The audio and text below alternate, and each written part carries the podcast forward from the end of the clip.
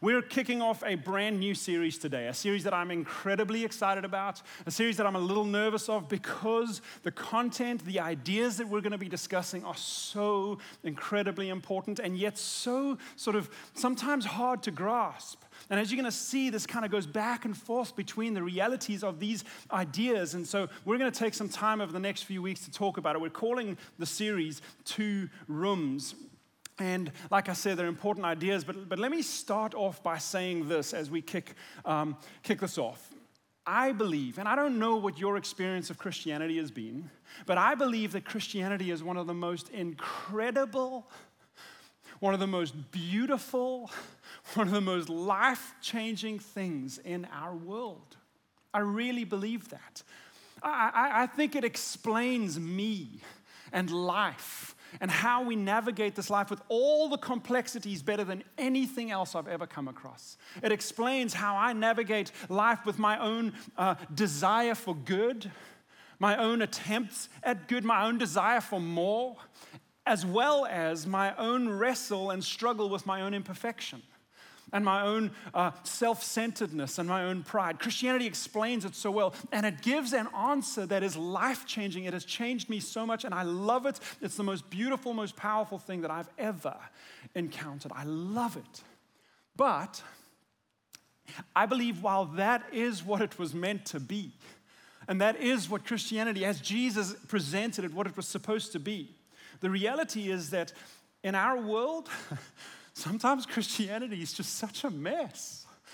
And not just in our world, sometimes it's just such a mess in our churches.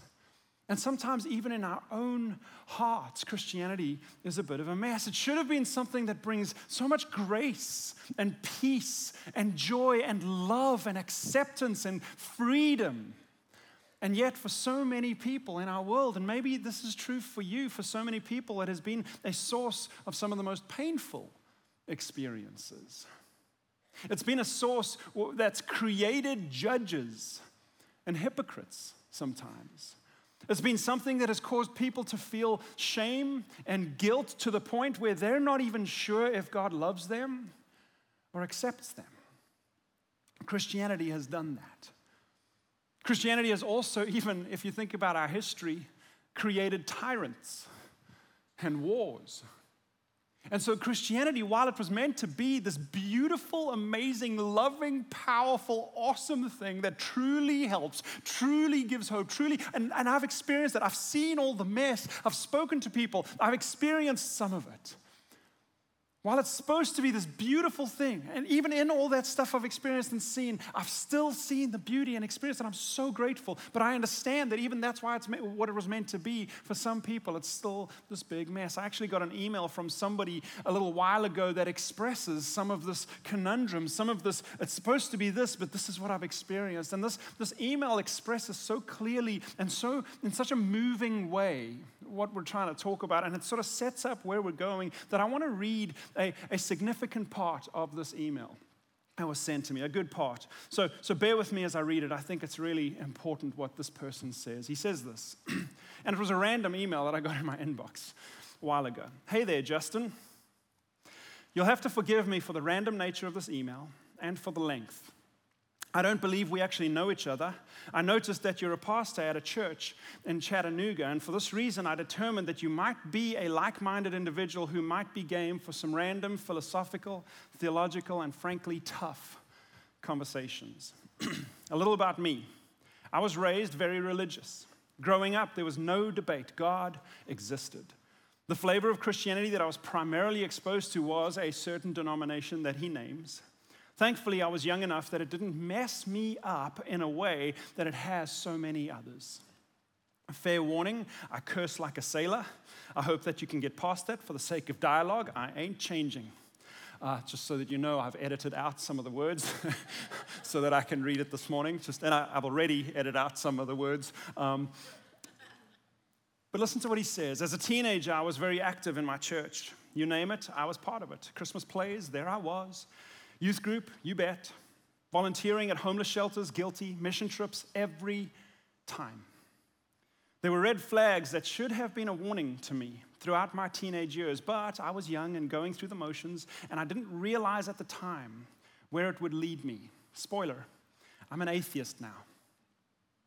And he goes on to share some of the horror stories of hypocritical and unloving actions that he bumped into over and over and over again in his church experience. One situation that he shares is that how he went on a mission trip with an entire team to Eastern Europe somewhere in the dead of winter, and they had a whole truckload of clothes and shoes to give to people in need. And when they came across a certain group of people in this, people in need, this certain group of people, he saw that these kids and people didn't have shoes in the dead of winter, and he said, now's the time, let's give them the stuff, and he attempted to do that. And one of the leaders on this trip said, nope, I'm not going to do that, not to those people, because they won't take care of it. So we're not going to give it to them. Here's his commentary on what happened. I will never forget that moment, and I will never forgive the woman who made that evil call.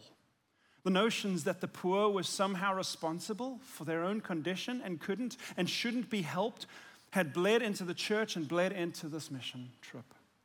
He shares a few more stories, and then he says, that ruined missions for me. However, I digress. Not very long after that, I went to college. I intentionally attended a public university in a party city. Admittedly, I was ready to rebel. I won't regale you with every tale from my college days, but I will say that I had a lot of fun that would make most church folk blush and would lead to unforgivable judgment. This is also the period during which I entertained the possibility that I might be an atheist. At this point, I was still going to church every single Sunday. And listen to how he describes his experience in church as he's wrestling with faith, as he's wrestling with all this stuff. I was still going to church every single Sunday, but it had become something different at that point. Yes, I went to church, but I'd also become a project. My church friends were constantly trying to fix me.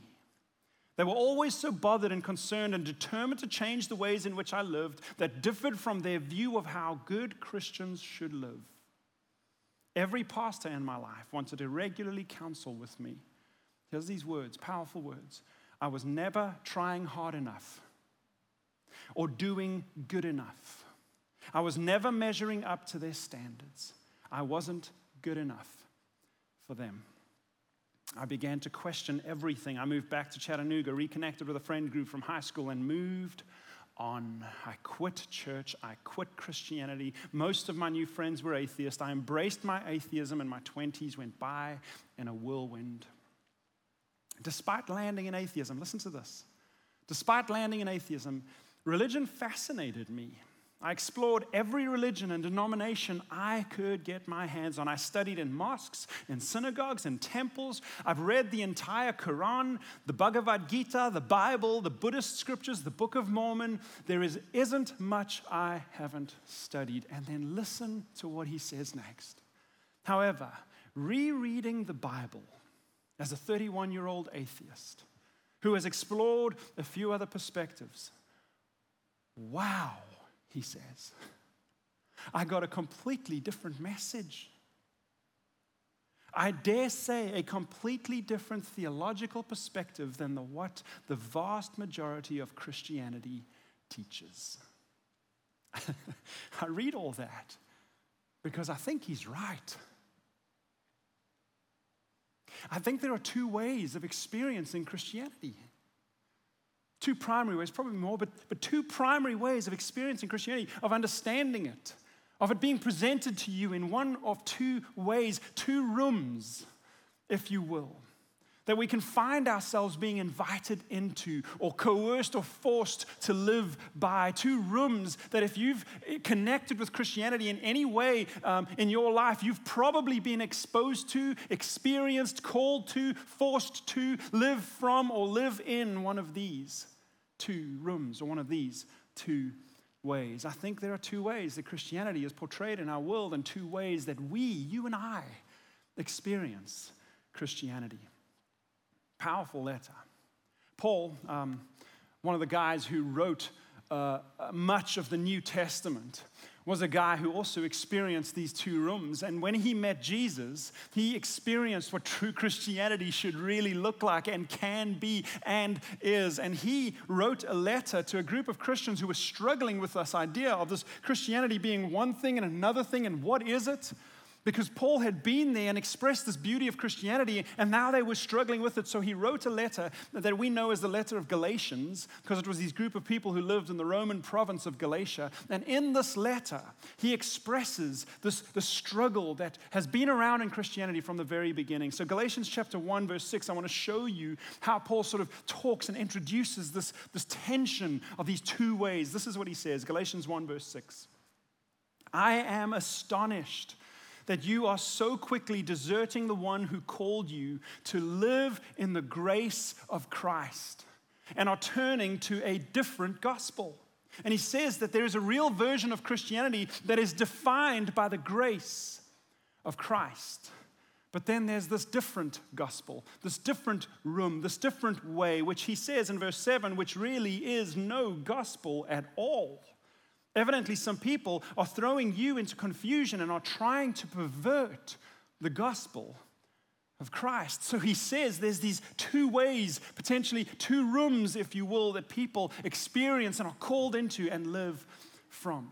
Now, the reason he wrote this letter is because, like I said, he had traveled there in the past to Galatia, and he'd met these people, and he shared with them this good news, this amazing news of what Jesus had done. And what he shared with these people in Galatia was that God loved them, that God was crazy about them.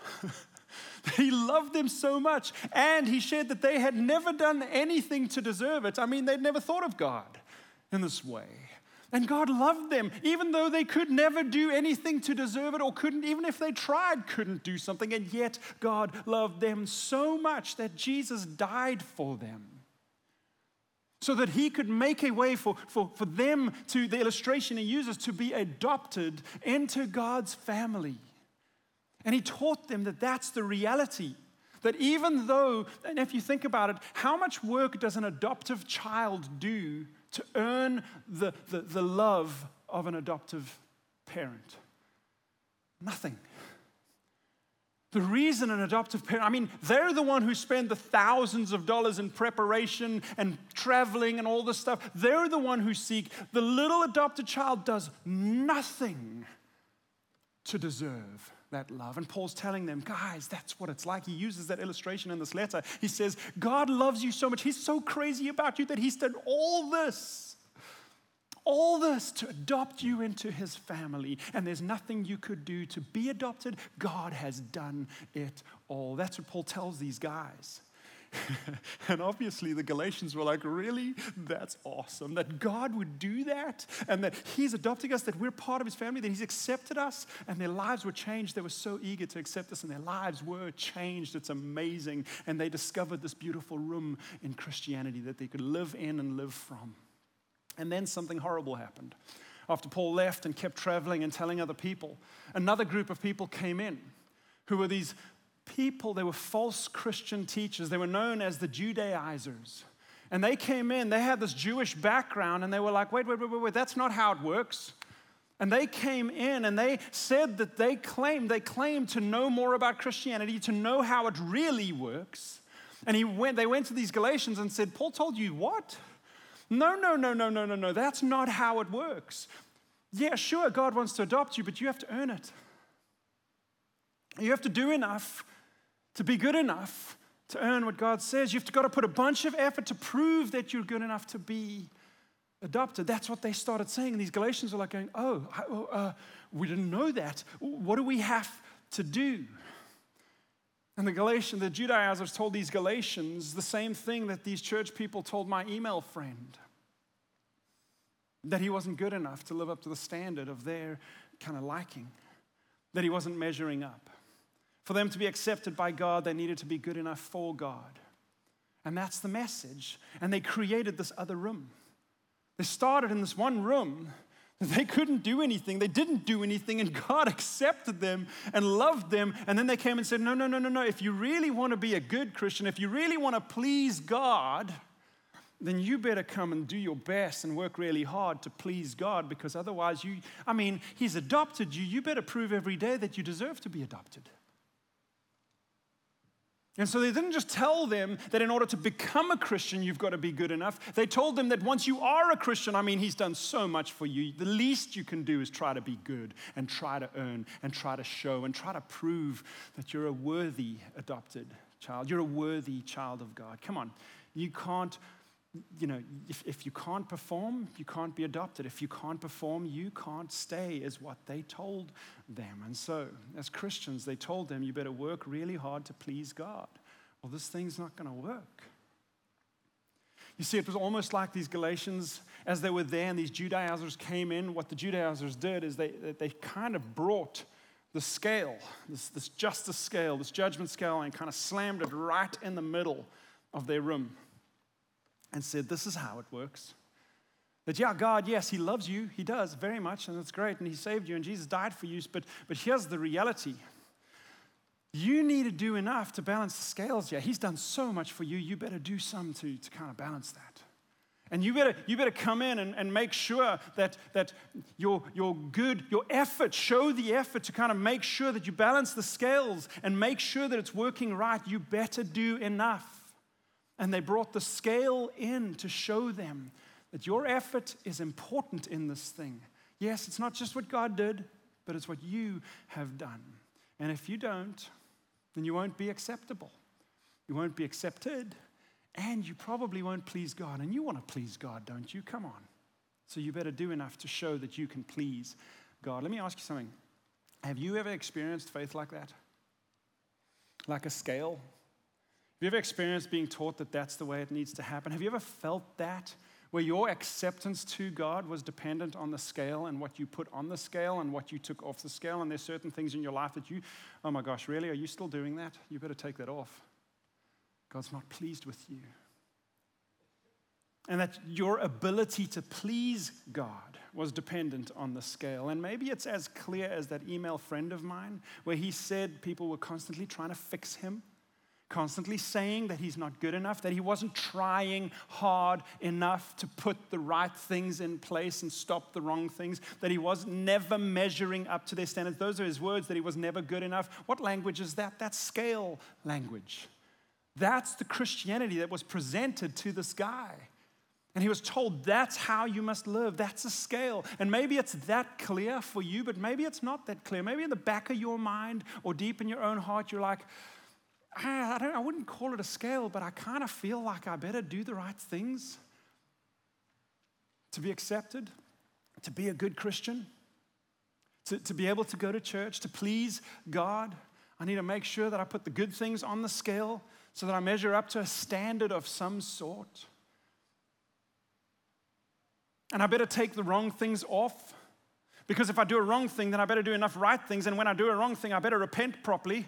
And I better pray properly. I better go to church enough. I better give a little more. I better serve a little more, because if I don't, then the scales are not going to be there. And if they're a mess, then God's going to look at me and he's going to be so disappointed and he's going to be so upset. And I don't know what's going to happen, but I better do this. Because there's this feeling in us so often, and it comes from pulpits, it comes from messages, it comes from Christians, it comes from churches, and it comes from inside of us as well sometimes. There's this feeling that you're not acceptable to God and to others and to Christianity, because you know you and I know me. We know our struggles. We don't even live up to our own standards, let alone God's. I'm going to go for a run every day this week. We don't even live up to our own standards, let alone God's. And so we know there's something in us. We know our thoughts, we know our temptations, and there's this feeling in us that we don't please God. Or maybe for you, you're really good at the life of the scale. You've looked at other people and their scale's like, whoa, look at that. I'm not like that at all. Thank you, God, that I'm not like that, and I do all these things, and my scale's at least balanced. Maybe that's where you live, and you kind of live with a scale, but the reality is you still know you. I still know me.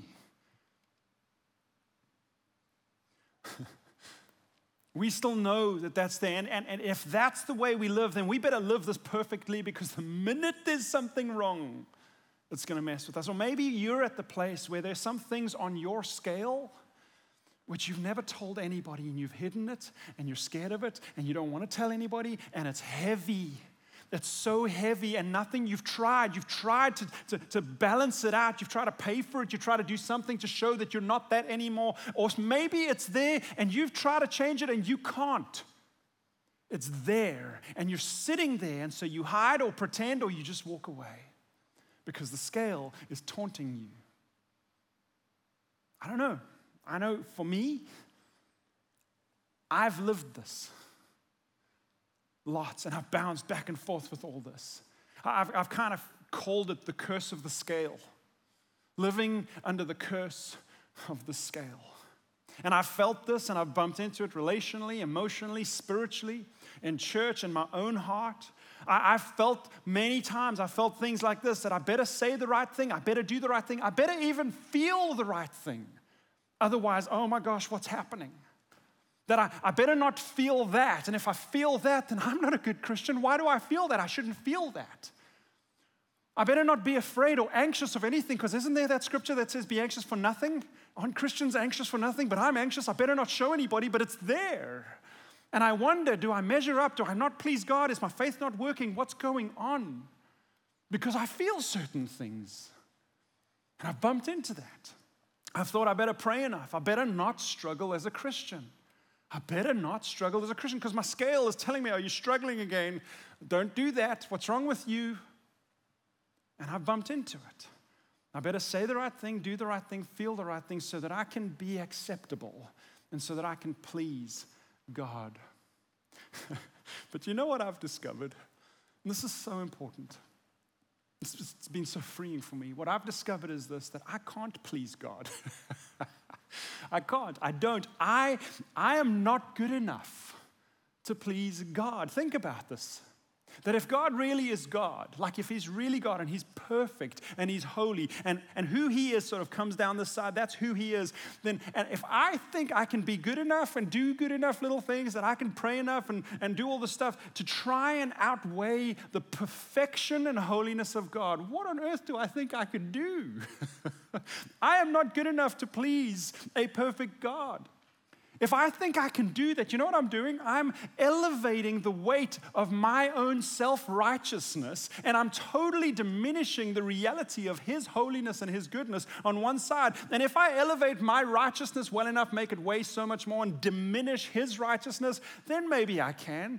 But there's no way in reality, because I know me. I know my struggles. I know my mess. I know my mistakes. And I also know that even the good things that I sometimes do are tainted by my own bad motives. Because isn't it true that if I do good to be seen as good, that's a bad motive, that's self-centered and prideful. I know me. And so what I've realized is that in this curse of the scale that tells me I better do enough to please God before I'm a Christian and after I'm a Christian, especially after you're a Christian, because I mean, you're a Christian now, come on. Jesus died for you, come on. Why aren't you doing enough? Because he died for you. If he died for you, can't you do a bit better? Curse of the scale. Do more, be more. And I'm realizing I can't. I can't. I know me. That verse in Isaiah 64, verse 6 makes so much sense to me, where it says this, all our righteous acts are like filthy rags. If you think about the weight of who God really is and the reality of who I really am, even my righteous deeds that I put on the scale to impress, put on the scale to please, is not good enough to please a righteous God. So if you think about this logically, the scale doesn't even work. So I'm not good enough to please a perfect God. And yet somehow the scale appears all over the place within Christianity. And it taunts us and judges us and calls us to do something that we're not even able to do. It's such a curse, living by the scale to try to be acceptable, to try to feel acceptable, and to try to please God, always wondering, am I measuring up now? Am I good enough? Am I measuring up now? And this is exactly why Paul wrote this letter to the people living in Galatia, because they had discovered this God that loves them because he loves them, not because they did anything to deserve it or anything to weigh out the scales. In fact, the scales didn't work in their favor. And he came and said, I love you. I love you, and Jesus died for you, and that's what happened. And as that happened, they were so grateful and excited, and then the Judaizers came and shoved the scale in their face and said, this is actually how it's supposed to be. And they were confused and trying to figure out all that. And so then they started to go, do we need to do stuff? And the Judaizers came, and one of the primary things they said is you better live by the Jewish law. And part of the Jewish law is get circumcised. All these external things, that's one thing, but all these other things you better do enough to prove that you're worthy of being adopted, that you're worthy of being a Christian, that you're worthy of what he did. Isn't that a message we've heard?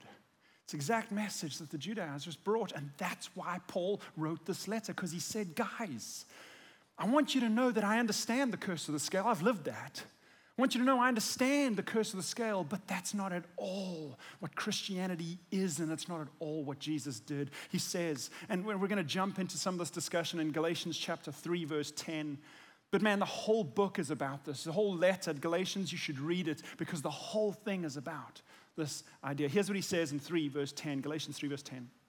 But those who depend on the law, depend on their ability to do the right things and put it on the scale, the scales of justice, who depend on the law to make them right with God, are under his curse, the curse of the scale. For the scripture says, cursed is everyone who does not obey and observe all the commands that are written in God's book of the law. In other words, what he's saying is imperfect humans can't do this. If you want to do this, be perfect. And put up your hand if you're perfect. No, don't.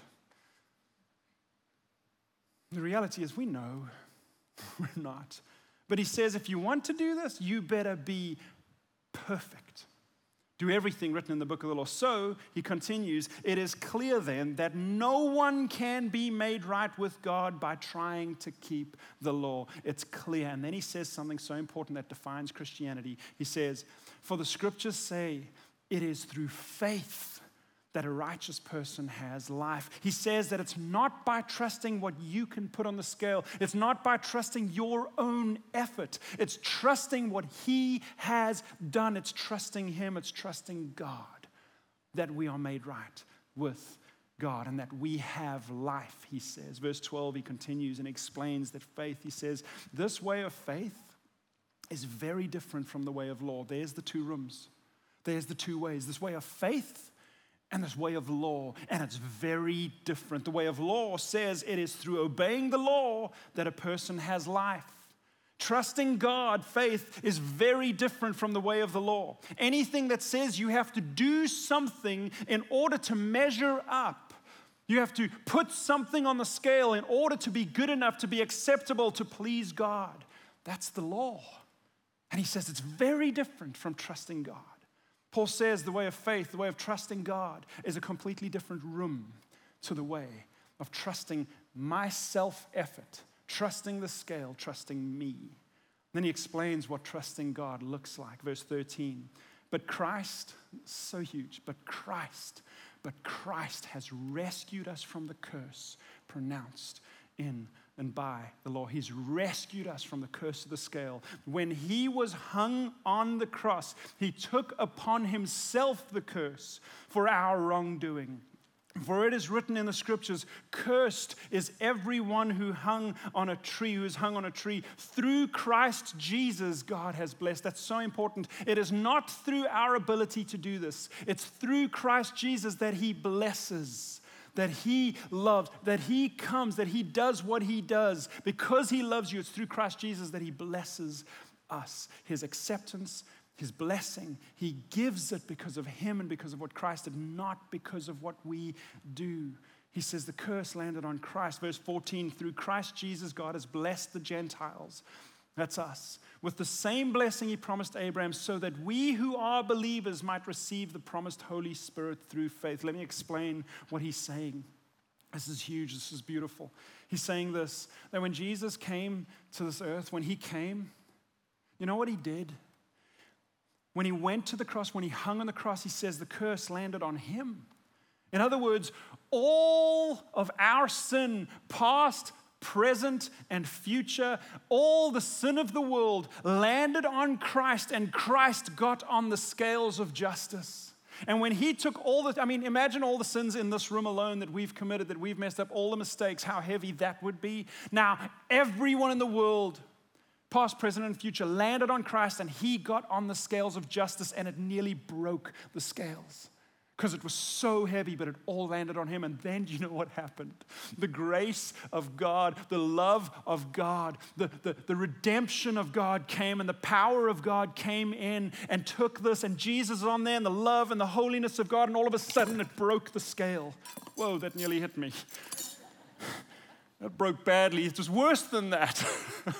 It broke the scale. That's what Jesus did. And when he took our sin and hung on the cross, he saw the scale that we were living by, and he took it all there, and he broke the scale. The scale no longer works. That's what the cross did. That's what Jesus did. The scale doesn't work anymore. And we can try to bring our best efforts and say, oh gosh, I gotta try to do really good. I put in all my best efforts, but what does it do? It does nothing to the scale. It doesn't work. How do I put something on there? It's not going to do anything. The scale doesn't work.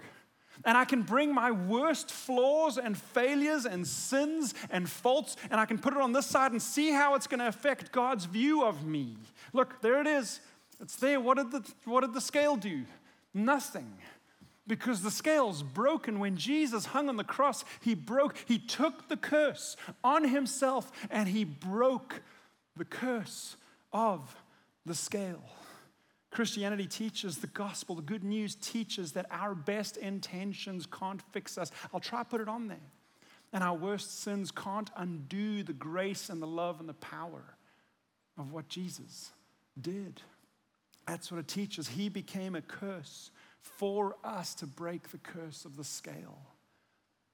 And he didn't only, and this is huge, this is what Paul was saying, he didn't only forgive us, because sometimes Christians go, okay, well, Jesus forgave me, now I better work hard.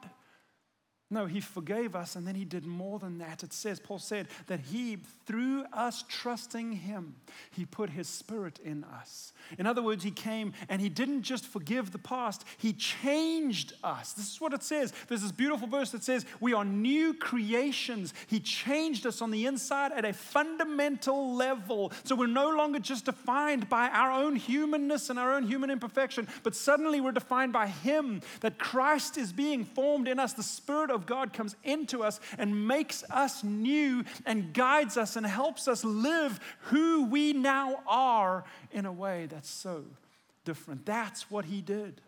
That's what Jesus did on the cross. But so often Christians forget that. And you know what we try to do? We try to rebuild the scale. Okay, all right, I'm a Christian now. I better do this. How do I rebuild this? How do I make sure this works? Because he's done so much for me. I better do so much for him. That's exactly what the Galatians were doing. It's exactly what they were doing. And that's why Paul wrote this. Because he said, guys, this is what he did. Why are you returning to why are you going back to try and trust in your own self-effort?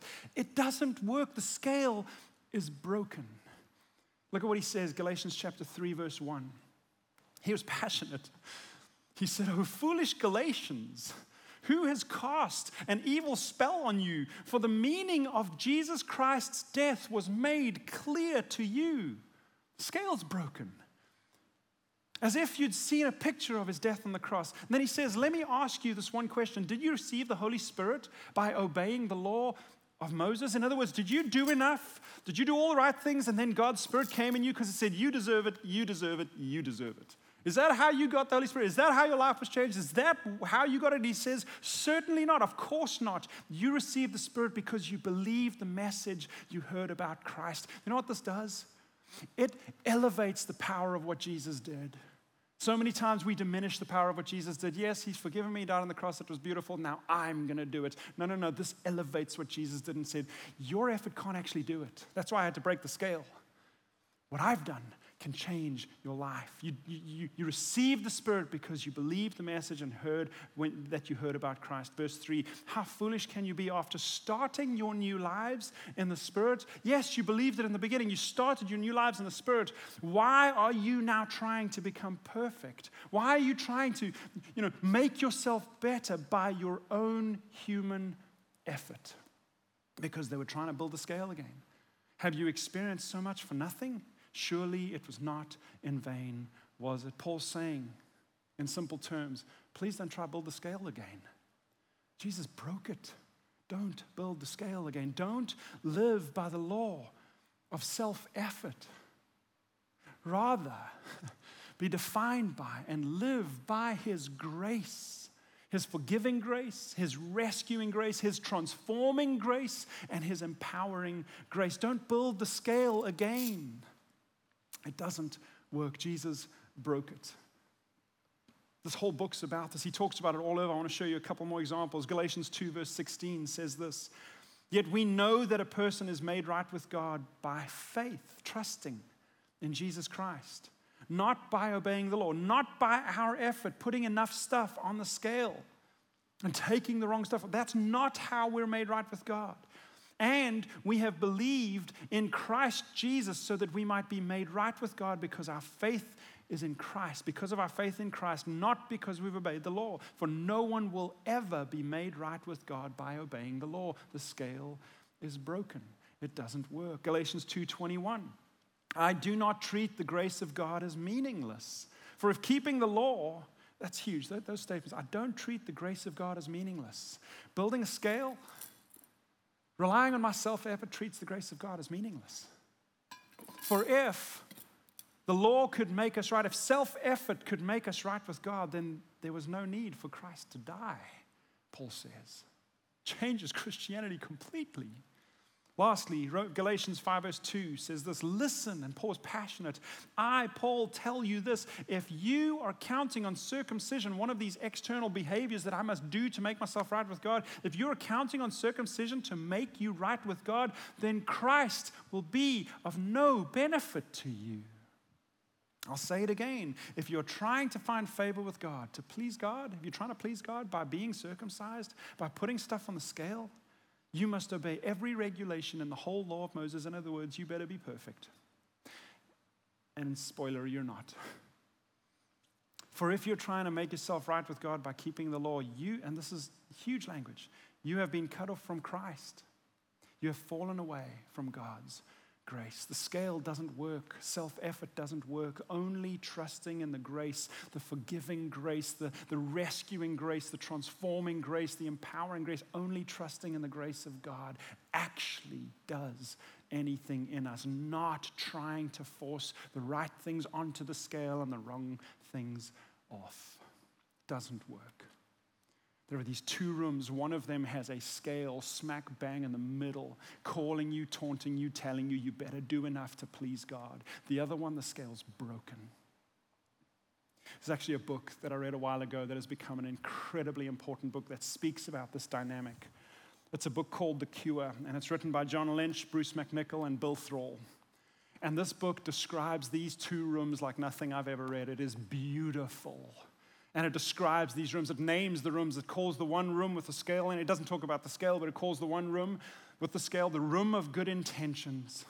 And you get there by self-effort, and you better work hard to please God. You're striving and working your best to please God in the room of good intentions. And the room of grace is the other one. Room of good intentions and the room of grace. And in the room of grace, you get there by trusting God. Not just what Jesus did on the cross, yes, absolutely that, but more than that, trusting what God says about you is true, trusting that his Spirit actually is in you, that his grace is life-changing, and it's in you, and you get there by trusting God, and you live in the room of grace. And when we trust Jesus, we trust what Christianity tells us who we are, and that the Spirit is in us to help us, lead us, guide us, and make us new. In the room of grace, the scale is destroyed. But let me say this. God is way more powerful than a scale. His grace far outweighs our self-effort. And real life change comes when His grace is doing what His grace does. This book paints an incredible picture of that. And if you'd like to dive deeper during this series, I would highly encourage you to read the book, The Cure. It's powerful and incredible. So here's my hope in this series as we close. Our hope in the series is to shine some light on these two rooms and then ask the question throughout the series. And I want to leave you with this question. If you're a Christian, here's the question I want to leave you with. I want you to ask this throughout the series as we wrestle with what it looks like to live in these rooms. Question is this, if you're a Christian, which room am I in? Am I living in the room of grace? Or am I living in the room of good intentions? And it's insidious, it's sneaky. I bounce between the rooms sometimes. Like, oh my gosh, how did I get here again? And it's so much more freeing. This one's debilitating sometimes, the room of good intentions. And I'm like, am I doing enough? This one is freeing and I'm the best version of myself when I'm living there. Which room are you in? Which room do you live in? Which room do you portray to others? Which room am I in? If you're not a Christian, here's the question I have for you. Which room has been predominantly presented to me? As I've explored Christianity, which room has been presented to me? Because it's clear in Scripture that the room of grace is real Christianity. So which room has been presented to me? And then if you're one of those people like my email friend who's walked away from Christianity, let me ask you this. Which room did you actually walk away from? So that's what we're exploring over the next few weeks, and I can't wait to do this together. Let me pray for us. Father, thank you. Thank you so much for the room of grace. Thank you for your grace. Father, I've tried and I've failed so many times to impress you, to please you. But God, the fact that you tell me you do please me, you're my son, changes everything. Father, thank you that in trusting you, I please you. We please you in trusting you. You love us. You're not looking at us disappointed. If the scale rules, sure, there's disappointment. But if the scale's broken, which is what Jesus did when he took the curse on himself, thank you, Jesus. And I pray, God, that you will allow me, you will allow us to live our lives in the room of grace and portray that to others wherever we go. Because in the room of grace, Christianity is the most beautiful, powerful, life-changing thing we could ever imagine. In Jesus' name, amen.